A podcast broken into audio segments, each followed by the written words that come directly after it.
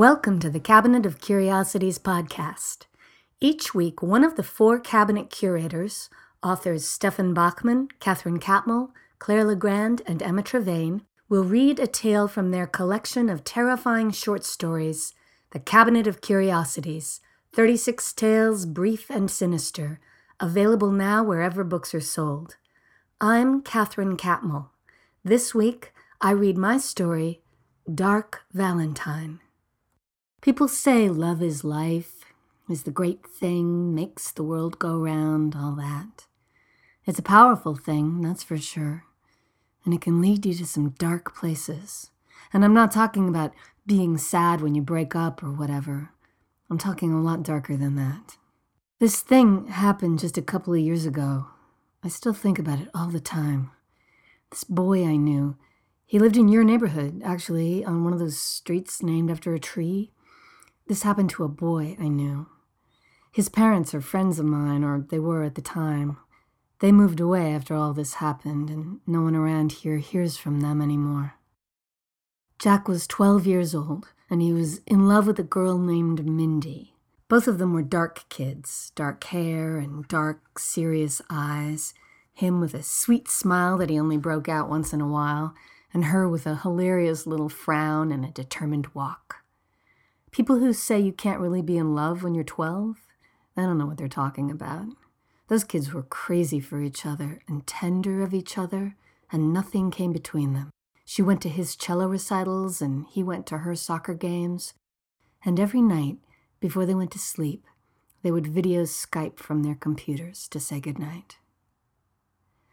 But one day she got sick and it was the bad kind of sickness, the kind that girls who are into tragedy do reports on in health class, the kind you don't get better from.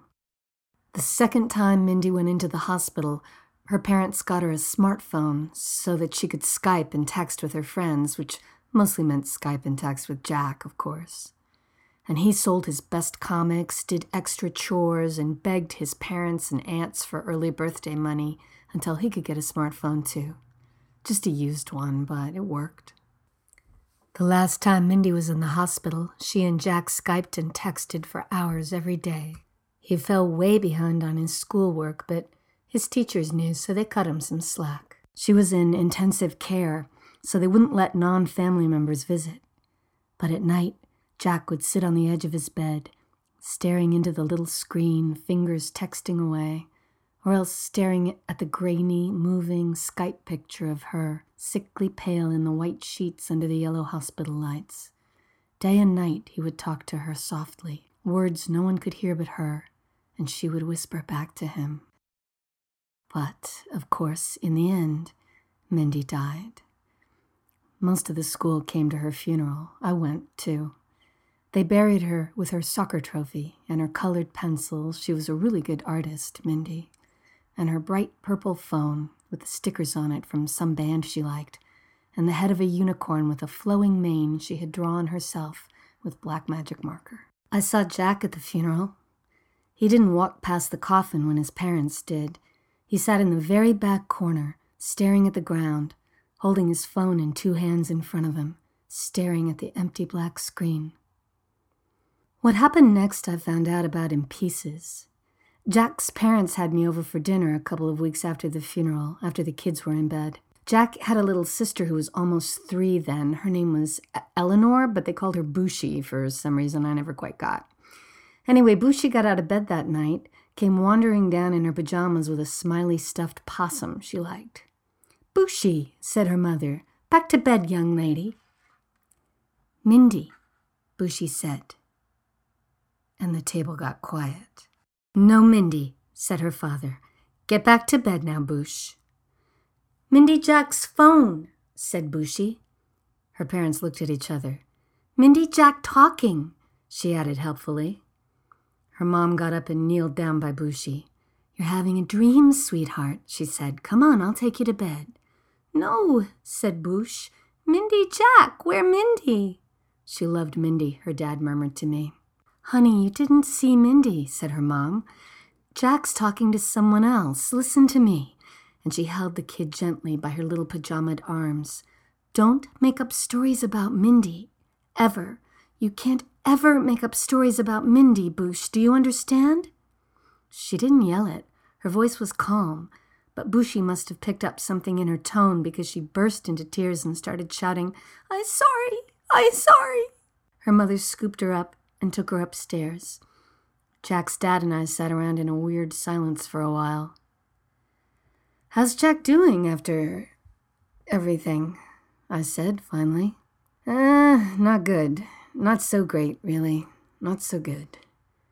We went back to staring at our plates. And after that, I started hearing stories about Jack from other parents in the neighborhood who heard stories from their kids about him skipping classes, about him dropping out of orchestra, sitting alone at lunch, typing furiously into his phone. Some kids even claimed they saw him sitting way out in the empty football field at lunch, leaning against the goalposts, holding the phone in front of his face and talking, all excited, like he was Skyping with someone. But he doesn't have any friends, my kid says, so who was he texting and Skyping with? They'd say. He never had any friends, really, but Mindy. A few months after Mindy died, I had dinner with Jack's parents again. Their downstairs bathroom was broken, so I went upstairs. And at the top of the stairs, I heard the strangest thing. This voice, only it almost wasn't a voice. It was like a voice made of static whispery, jagged static that had somehow made itself into a girl's voice. Love, the voice was saying.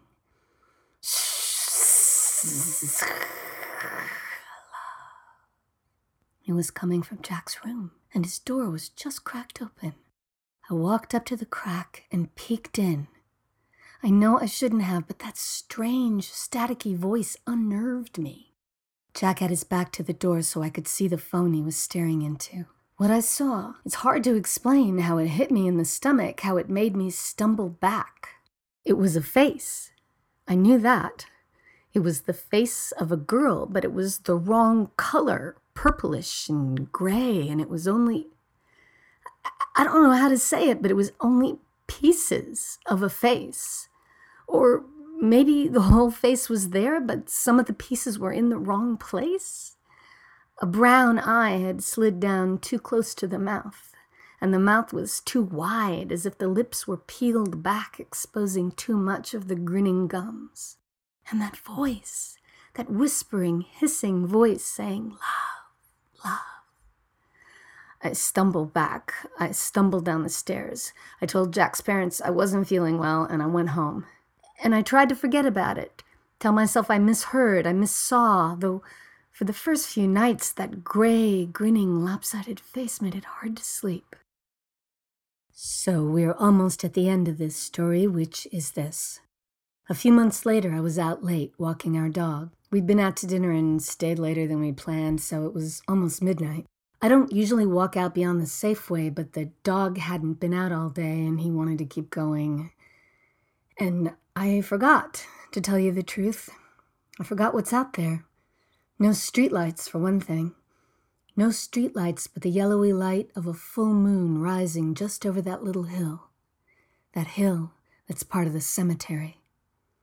I'd forgotten I was walking past the cemetery. And at just that moment, when the sight of rows of gravestones in the moonlight was making my skin go cold, just when I was telling myself not to be ridiculous, but still so wishing I were home. Just at that moment, behind me, I heard it again. I heard that voice, that whispering, hissing, staticky voice. I froze. My dog pulled back and whined. I turned around. He emerged out of the darkness like he was made of darkness, trudging down the road, his shaggy head down, staring at a glowing screen.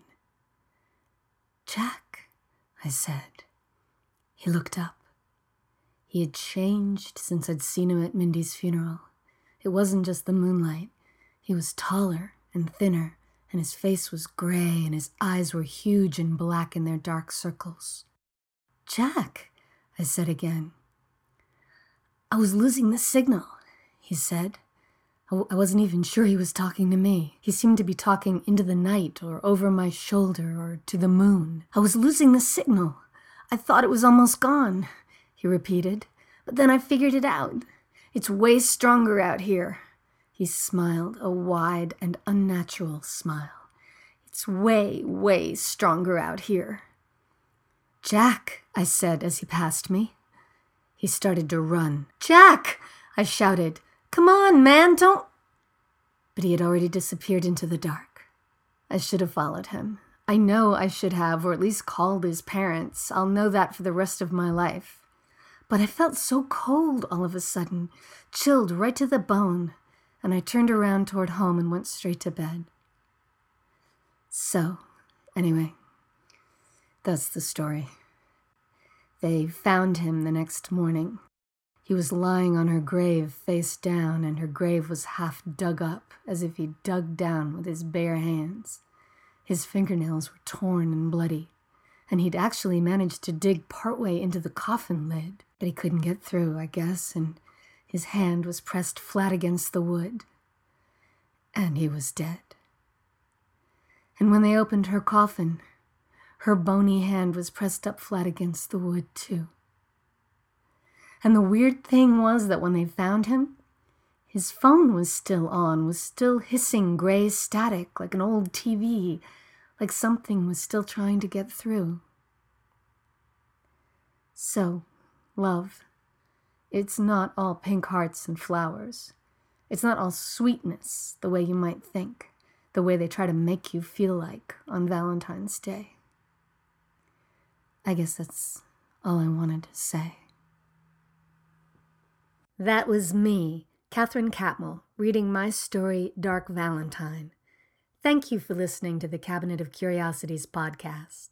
The podcast music was written and performed by Stefan Bachmann.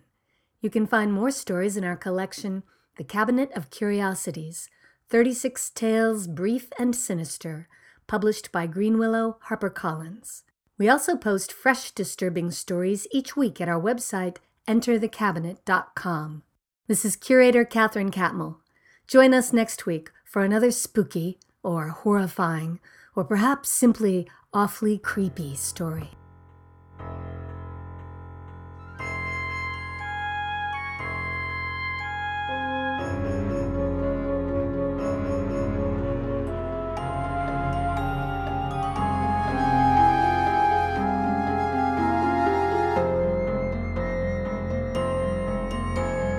Música